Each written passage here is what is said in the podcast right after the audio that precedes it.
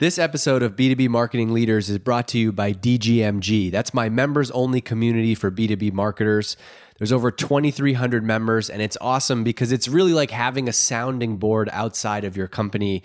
Inside of the group, you can get feedback, recommendations on tools, campaign ideas, and more. I see people ask questions about hiring, team structure, ad targeting, copy feedback. It's incredible. And it's the reason that I'm in the group basically every day sharing stuff too. I feel like it's a group of people I want to be around to get better as a B2B marketer too. And because you're here listening to B2B marketing leaders, you can get in the group for just $1 for your first month. And then after that, it's 10 bucks a month and it's super easy to expense. You could even do an annual. It's like a hundred bucks a year. Makes it really easy to send to your CFO. Flies under the radar. It's a hundred bucks. It's really easy. But there's 10 to 12 new posts every single day and you can go in there daily and you can even go and see all the content from last year. I know that if you're in b2b marketing you will go in there and you'll be like huh i get what dave was talking about. I know you'll see the roi from the community alone instantly and even more so now that you can get in there for your first month for just a dollar. So there's a special link in the show notes of this show where you can go and sign up for a dollar. Go and check that out this episode is also brought to you by my friends at Lemonpie. They're the ones who produce this show for me. They're awesome at what they do, and I can't recommend their work enough. They make it super easy for me, and I know that they can help you too if you want to launch a podcast strategy for your brand. Check them out at www.lemonpie.fm and tell them I sent you. That's www.lemonpie.fm. Tell them that I sent you. All right, let's get into this episode. Hey, I'm Dave Gerhardt, and you're listening to the B2B Marketing Leaders Podcast. This is the place where I share B2B marketing lessons and learnings every week. My guest on this episode is Devin Bramhall. She's the CEO of Animalz. So you run, you're the CEO at Animalz, and Animalz is awesome. I think I, I've been a client. I know a lot of companies that have, and I think you have a great way of doing content in the context of B2B SaaS that I thought you'd be the perfect person to talk about this with because it's crazy how much content strategy comes up with the group members, but also just like in general. And so I, I want to just hang out and talk about like content strategy with you from somebody who's done it. Cool. I also was like a baby content marketer for a long time before I was CEO. So like yeah. It's not but, still close enough to me that I'm like, I remember, like, I know what this was like. So it's like, I think I can get in the weeds a little more where you want to get in the weeds. Yeah. I, there's two tracks that I want to talk through with you. Number one is like overall content strategy, but then also separately, and we'll, we'll do this more towards the end. I want to talk about your, I want to talk about the role, like you as head of content, director of content, like, you know, because I think there's a lot of people who will listen to this that are either in that role or want to be in that role and be successful. So we'll talk about that too. But sure. let's talk about content strategy. Like, how do you articulate overall the purpose of content and investing in content for your kind of average B2B SaaS company that we're talking to? Yeah, for me, it's two things brand and bottom line. That's kind of how I like wrap my arms around that giant, giant question. It's like, it's about your brand and it's about your bottom line. Your bottom line is traffic, pipeline, whatever metric you're tracking. And also, if you don't have a solid business metric with your content, you're doing it wrong, in my opinion. Yeah. And then brand is like awareness, like, are you top of mind in your space? Right. I think brand is like how much you focus on that depends on what stage your company is at, right? Like if you're early like seed stage, you know, like you're probably not thinking super hard about your brand, right? You kind of need a shot in the arm. But I also do think that fewer B2B companies focus on brand than should. But yeah, that's how I think about it. It's like brand and bottom line. I love it. I love those two things, brand and bottom line. Cause I think that those are hard, those are challenging things, right? Because what you're asking somebody to do is, hey dave i want you to do something and it has both we need it for both the short term rewards and long term but you only have this budget and these people within this time frame to do it and so like how do you i think a lot of people struggle with like they struggle with the delineation of those things which is like i get what you're saying brand and bottom line but like how do you separate those things and make them real? Like how do you build a brand through content that people love that also drives traffic and leads and business metrics? Yes, that's a great question. Well, one, I would say on the brand side, I think what gets like hangs people up is one, they don't understand it or how to approach like building a brand. And two, they feel like they have to get it perfect right away. But if you think about it, like I have built many brands for myself over time and no one's confused about who I am, right? It's yeah. just like be clear in the moment, right? Like you could change and evolve over time. Lots of brands do. So, like, don't focus on being perfect too much. Just like be clear in the moment, be consistent for as many moments in a row as you can until you make a decision to make a change, right? Yeah. Um, so the brand thing I think is sort of like that's in a way easier than most people think.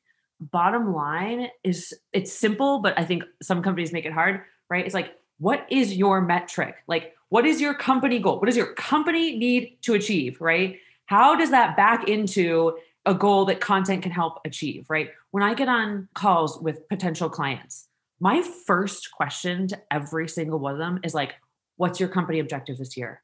What is your company trying to achieve, right? Then the second question is, it's not what is your goal for content, it's do you have one? Because a lot of content teams surprisingly don't. If you can get clear on those two things, the what you need to do is it basically reveals itself to you, right? Well, yeah, that's the hard part though, because I think when you do, I love that exercise because it, it should be that simple. And when you do it that way and you say, okay, what's the company goal? You know what every CEO is going to tell you that the company goal is? We want to grow from 10 million to 20 million. Yeah. that, that's what growth. or, or, or, whatever it is, 10 to 12. But like, I, I'm serious on the revenue side of things. Like most of the CEOs I've talked to, I love the brand stuff more than the next person, but ultimately, like they care about revenue the most. Mm-hmm. And then it becomes okay, so we're going to go from 10 to 12. We want to go from 10 million to 15 million next year.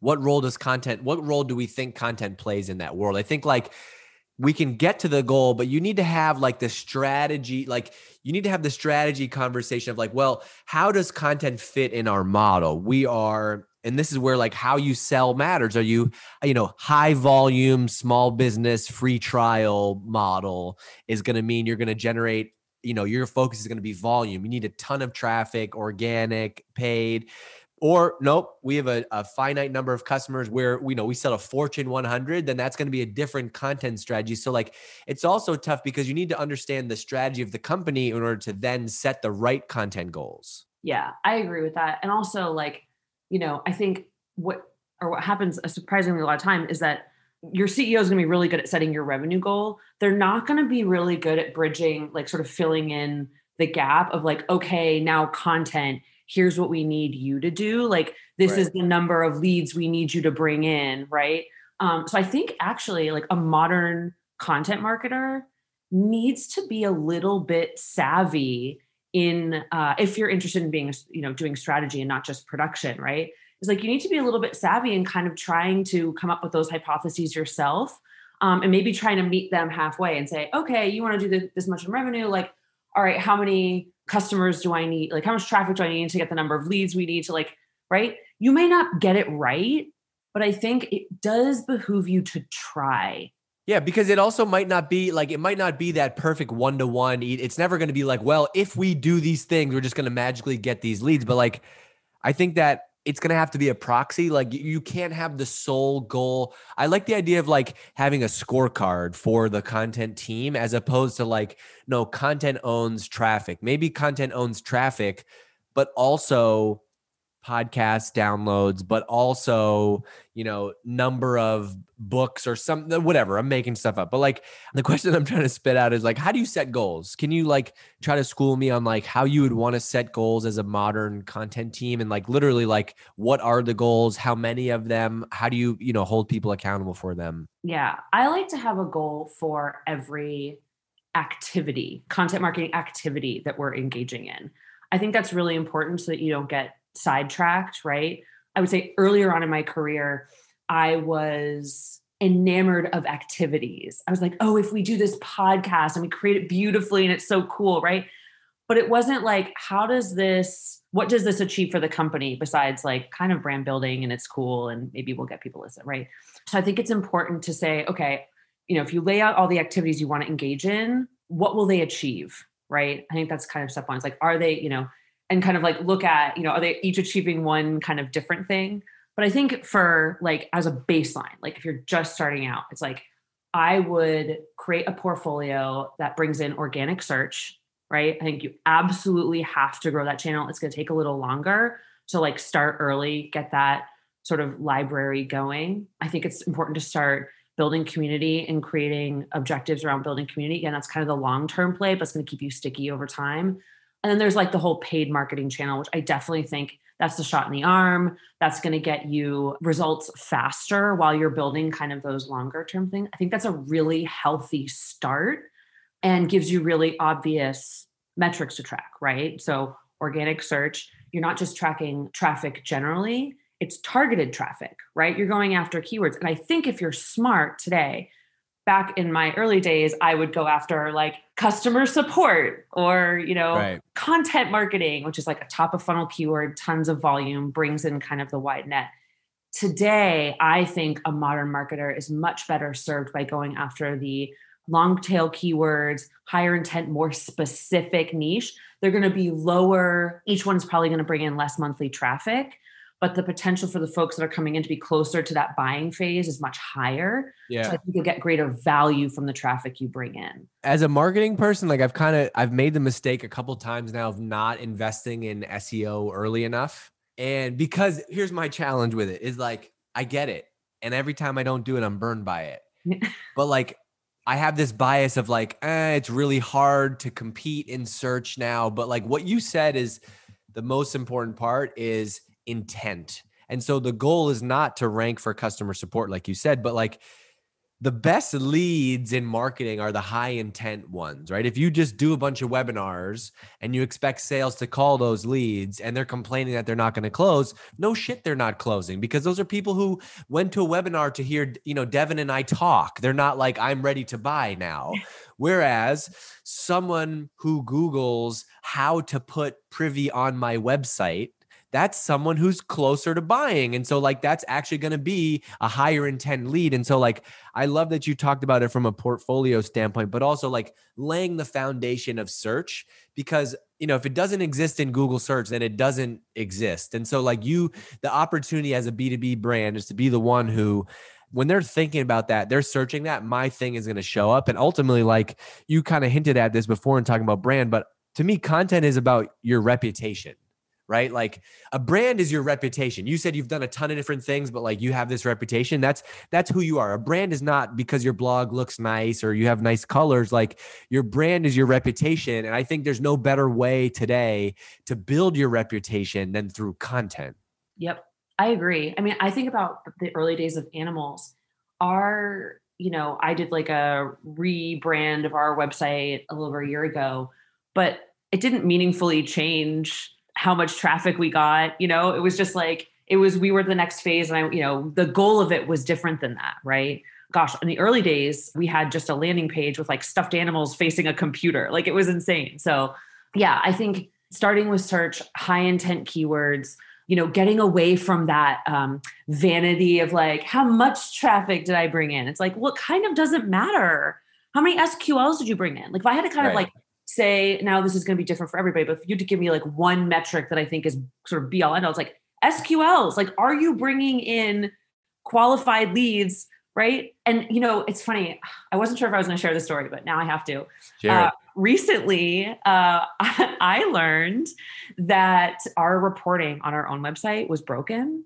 So we thought we had this huge spike in traffic in late 2019 based on an article that ranked in search for this search term and like kind of elevated, whatever. We've been talking about this for a year and a half. Come to find out, we had Google Analytics tags like two times on our website and it was messing something up. So they were being double counted, right?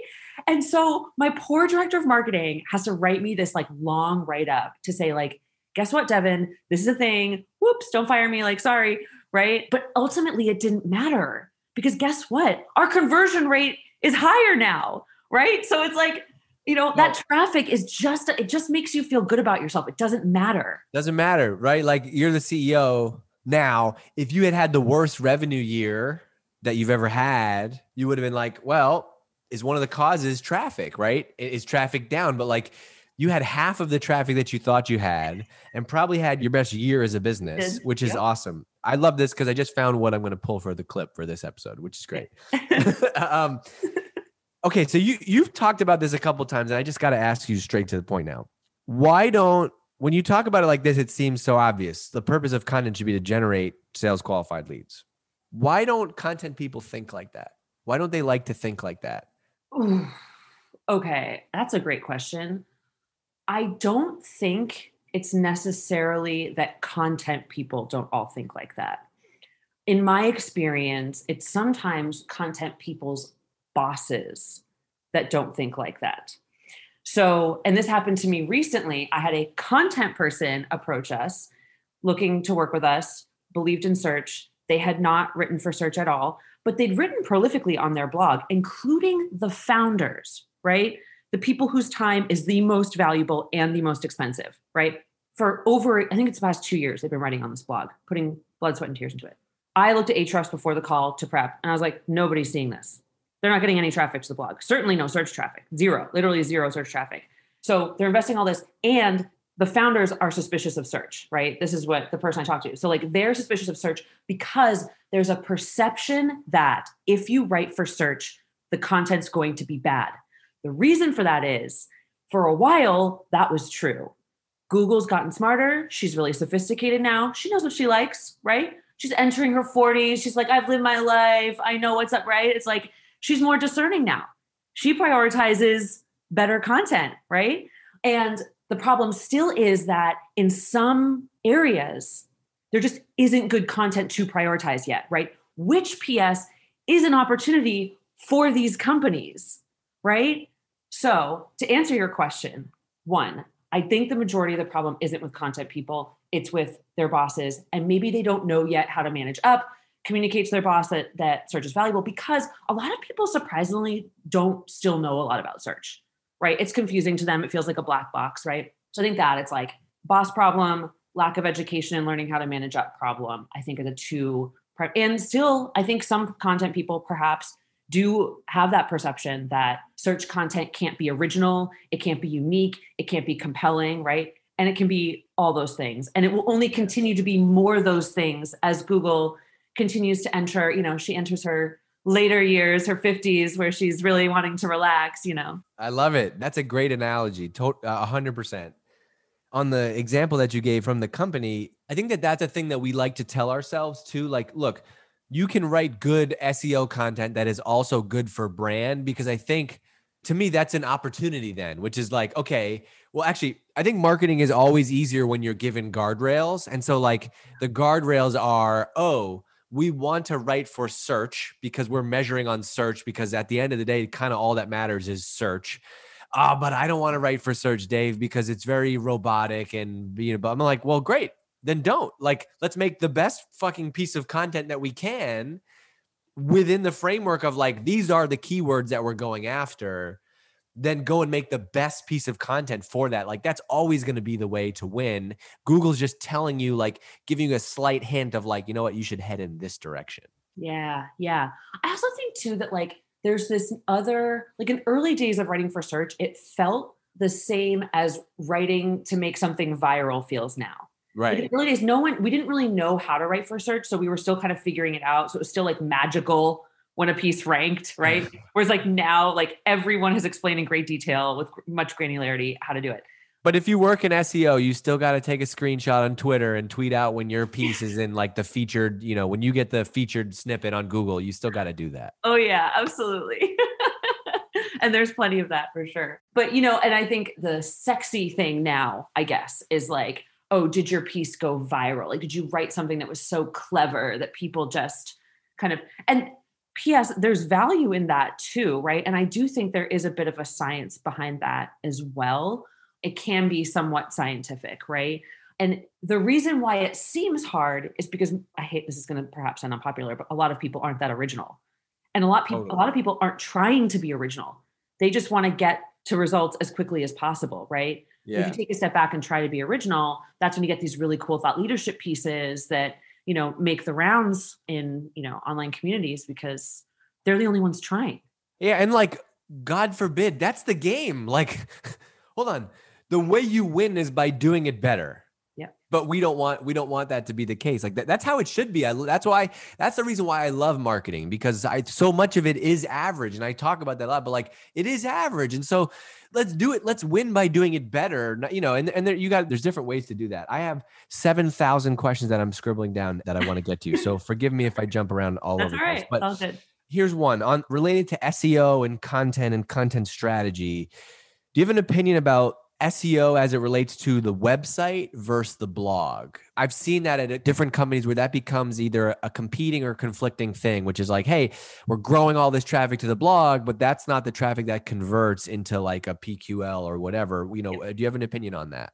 I have never worked for a company that had that kind of conflict. So I will say that there is a difference in my limited brain, which is that the website is more technical in nature, right? Like working with an SEO agency at Help Scout, right? We were, I think we were trying to rank for help desk software. And we were like, what's wrong with our site that we can't rank for help desk software? Really competitive term, right? An SEO agency is going to come in and say, okay, tweak the footer, make sure your site architecture is good, maybe, you know, menu stuff.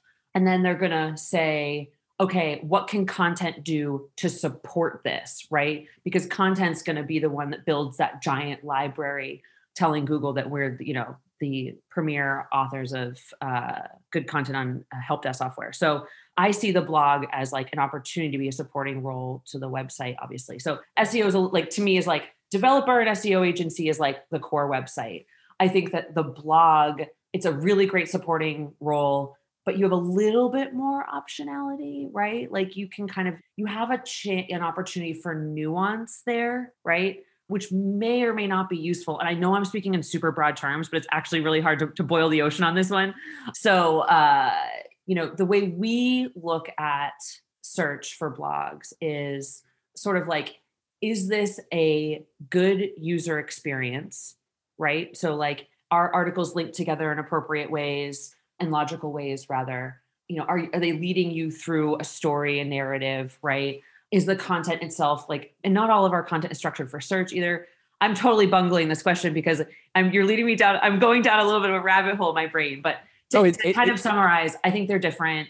I don't know what it's like to have sort of conflicting operations but i do believe that the blog offers a little bit more opportunity for nuance. No, you're you're bumbling because it's an impossible thing to answer because it comes back to like the strategy of the ultimate question would be like, well, why do you have a blog in the first place, company, right? Like what's the goal that you would want the blog to achieve?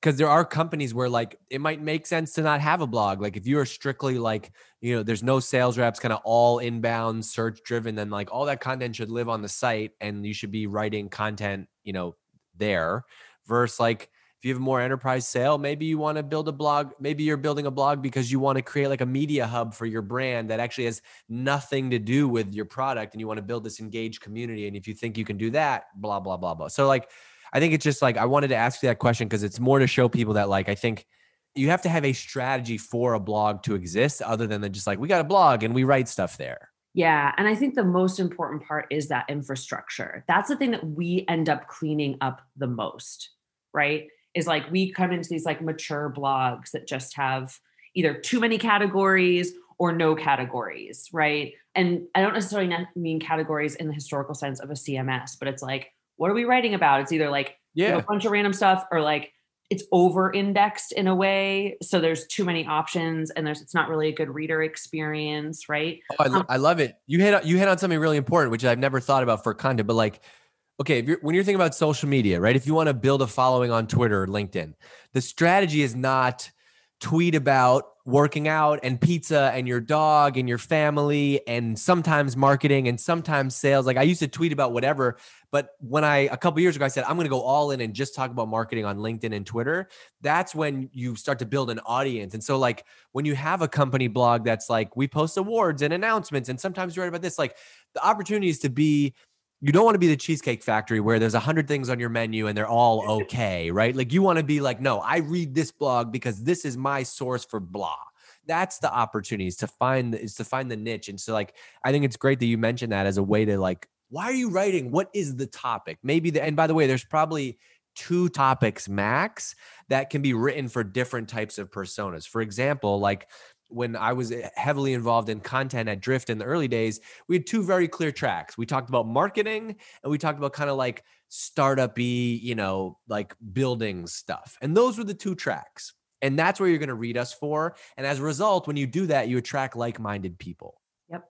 Yep. Help Scout was the same way, right? Like I built this hub. It was called HelpU. And it was really easy to be creative there because I wrote to one group of people, and that was support folks, right? I wasn't writing to the CTO. I wasn't writing for like, it was, they was very clearly like folks who work in support. And so, you know, I could do you know, we had a very extensive library of how to's and examples. We had this like humans of support series. We had helped it like, you know, I got to do lots of, but like all of those fell under one topic. So when you arrive there, you're like immersed in this one topic that you care a lot about. Like that to me is really clean, efficient, brilliant. 100% versus just like, hey, let's just take guest posts from everybody and slap them all together. And that's our content strategy. And we've all been there. All right, let's shift for the last part of this, talk about um, content hiring and then like i want to talk about some of your career stuff but like a lot of questions we get a lot of questions about like hiring specifically the first content person. And so take me through like who do you you know what does that person do? What should you think about? How do you make the first content hire and what should they be responsible for? Dave that depends but here we go. It depends on a lot actually but uh wait no can you answer it with that? Can you actually yeah. I think that's in because i think that's an important part of it. So like talk through the it depends part. I'm gonna i'll try. So it really depends on well, number one, it depends on what stage your company is at and what your needs are, right? The stage of your company matters a whole heaping lot and will determine the best, the type of content marketer that you need, right? For example, if you're, uh, I'm going back to the seed stage because those folks come to us a lot and they're like, look, I need to get this content operation up and running fast. I'm like a product person and my like one or two other people, right? I don't know anything about content and like we need to get going right? It's why a lot of them come to us first before hiring someone. They're like i have no idea how to hire a marketing person. What do i do? Right? And so they need someone to come in who can be a great strategist a great producer right? And kind of be really independent and kind of run themselves. Now you can take those three qualities and say oh that could make a great first hire if you're low on budget and can't build a team right? And that's really the big takeaway is like you have to look at your budget and say, all right, if I can't afford a team, what specific functions do I need? I need someone who can execute really well. That's probably number one, right? Which means if I need someone who can execute well, means I need someone who's a very good writer, who understands search and analytics, right? Who is decent enough at social. I don't think social, like organic social, is a super important distribution channel anymore from the brands, right? So, like, fine and every basic content marketer will know that those exist and they should post on them.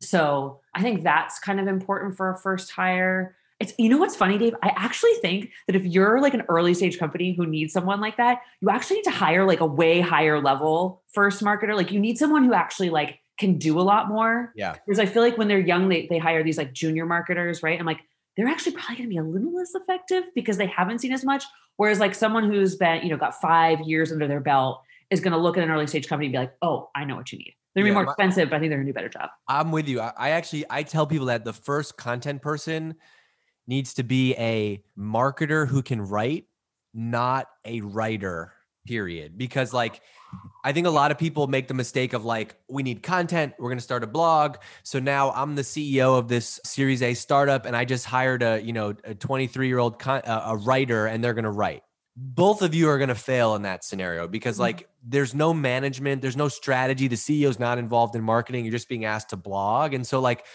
but I also think, and it's not, an, that's not an age thing. It's more of just like, look, in the early days, you also need that first person to be like, how do we set up the blog? How do we get Google Analytics set up? Does this feed data into Salesforce? Who's going to write the emails to promote these posts? Oh, now somebody wants to do a web a co-marketing thing with us because they liked our blog post. Who's going to do that deck? Like that to me is what your first content person needs to be. And Scrappy. then you maybe spend the first year wrangling that. And then that person who's now kind of this all purpose marketing person says, We want to scale content next year. And so I'm going to hire a writer and I'm going to manage that person. And then we're going to go. Or I can't do the writing. And so I'm going to hire Animalz, but I'm kind of the all purpose marketing person, but I'm going to like work with Animalz to do the content on the outside. Yeah. The challenge there is just because you find someone who's scrappy and can do all those things doesn't necessarily mean they're the perfect person to lead content. True.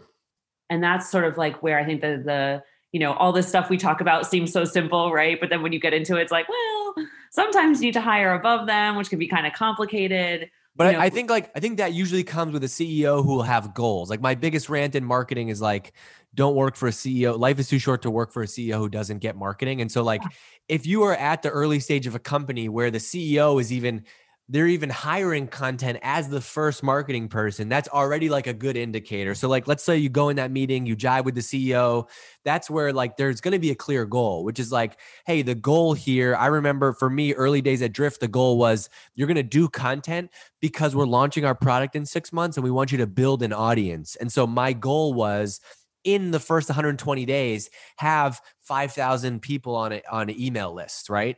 And so like that goal then frames who they're going to hire versus like we want to just have some like great poetic writing done you know every quarter then that, that's a different profile. Yeah yeah i agree with that. What's the key makeup of this like head of content director of content person that you that you started to talk about? Like what's the difference between that person and the average content marketing manager I think some experience is definitely helpful, right? Like I couldn't have been a director of content, you know, my first or second year as a content marketer. I just hadn't seen enough. I think you need to be two most important things in my experience were you have to be super organized. Like you have to be a bomb ass project manager. You also have to be really good at talking to leadership and reporting. Because the thing about like the misnomer about the director of content is that it's not so much about what you can do, it's about what you can accomplish the director role is a really tricky role. You're usually in between your CMO, right? Like you've got a little baby team underneath you. You're reporting up to your CMO. But for a lot of these B2B companies, you're also reporting to the CEO, which means things can be really complicated. You're also like, depending on what you want to achieve, trying to wrangle side resources like a designer or a developer. And you have to get different people on board depending on how the company. So it's like, there's a lot of politics involved there.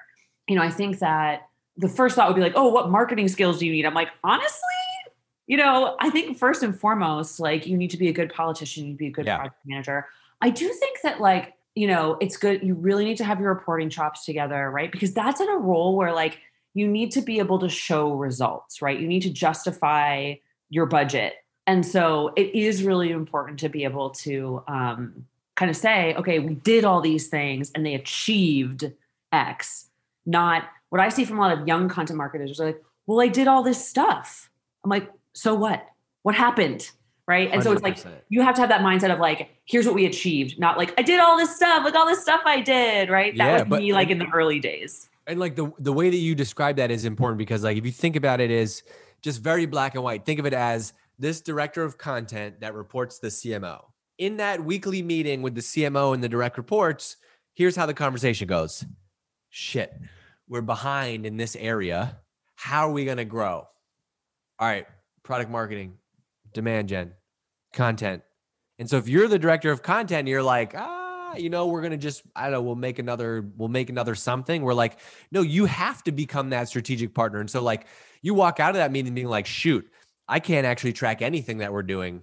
So I got to go fix that because I want to know like how we can create something now that's going to impact. And so like when you think of that, you think of the business sense first, and then content is your craft. Content is your vehicle. Just like the director of product marketing, their jam might be product marketing. It's like you can't just be the writer. It's got to be this balance of like business person, CMO, and content is your avenue. Yeah.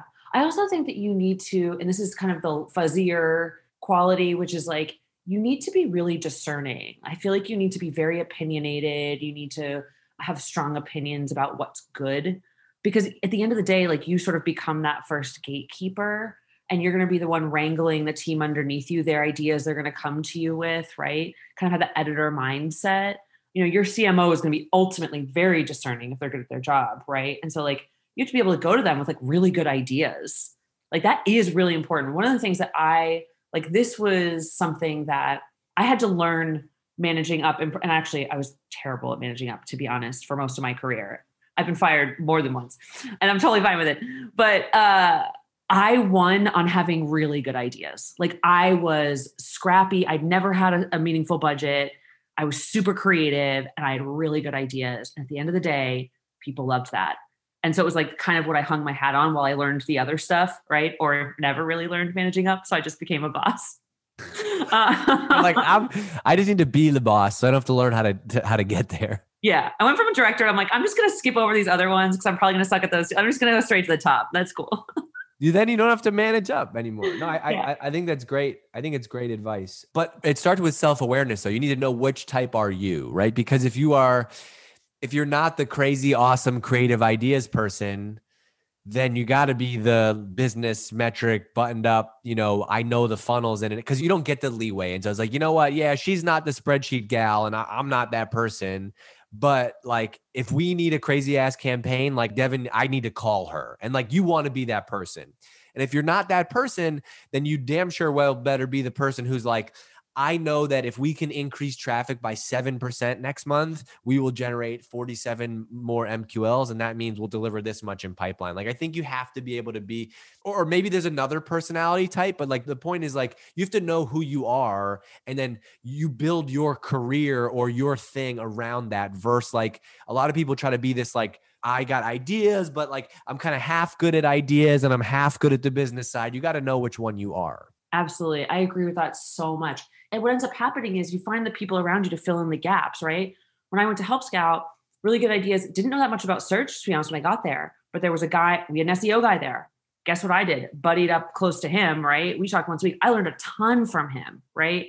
You know, I wasn't like I was a strong writer, but uh, you know, I had to learn reporting through my boss, right? So it was like kind of learn the other stuff and you acquire those skills. But like yeah, I had my strong suit. I knew what it was. But like that's okay. Like I one thing that was what was eye opening for me in my, you know, everybody has it like saga of imposter syndrome, like mm-hmm. as a CMO, right? Which is like I don't know everything in marketing. There's a couple things that I I think I know really well and I'm great at, but there's other things that I'm not so good at. I'm not I'm not the one that you want when we're having the pricing and packaging discussion. No one's like we got to call Dave. Like and that's okay. That's okay because when we're having the like company story, crazy campaign idea discussion, like, you know, I am on speed dial for that one. So, what that means is I have to then build a team around. Okay, so how do I have somebody who is that person and I trust them fully? And so, like, I, a couple years ago, I did this podcast where I interviewed all these amazing CMOs, and they all had this thing in common, which is none of them had the same background. One of them came up through product marketing, one of them came up through demand gen. The CMO at LinkedIn, she came up through PR, and that's a public company, right? Like, so, like, the key piece to all of them though is they know which one they are. They have biases in that area so they're going to be strong and want to default to spend more attention in that area but then hire the other people to build out a strong team right? Absolutely absolutely. And it's kind of shows demonstrates the evolution of content marketing as a career because when i was a little baby content marketer right like you were expected to be an excellent writer strategist designer somewhat developer. I mean, I have coded a lot in my in my life, and I had to learn SQL at one point. Like, oh god, it's Yeah, you had to like the old days. You used to have to be a little bit of everything. Now, as content marketing has matured, there are opportunities for you to focus, and you yeah. can kind of carve out your niche wherever it is. But it's it's great to do what you did though. Like I don't think like you should undersell that. Like it's great to do what you did, which is you said is really important, which is you went to a good company and at that good company you worked with someone who was great at seo and so you like through osmosis you kind of learned some of that enough to be deadly. Then you learn from you know this manager whoever who was great at reporting and the business side. It's like there is value in like you can take all those pieces. It doesn't to me it doesn't mean like turn your brain off and like only be that person but like use it to help identify who you are and what your weaknesses are. And you also need to understand what good looks like because i'm not a designer right? You're not a designer. I'm not even a writer. But i can tell you what good looks like and i can articulate that. And so i can know like whether we're hiring the right person or getting the right outcome out of that.